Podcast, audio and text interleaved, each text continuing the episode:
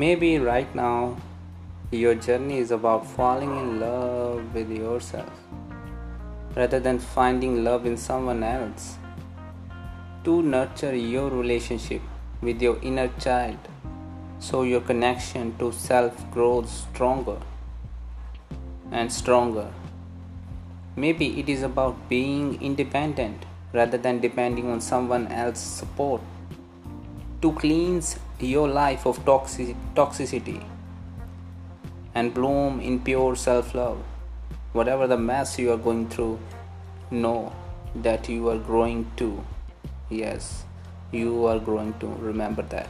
Don't lose hope. Better days are coming on your way.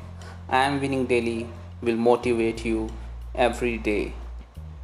And I want to see you happy. Okay, I want to see you happy.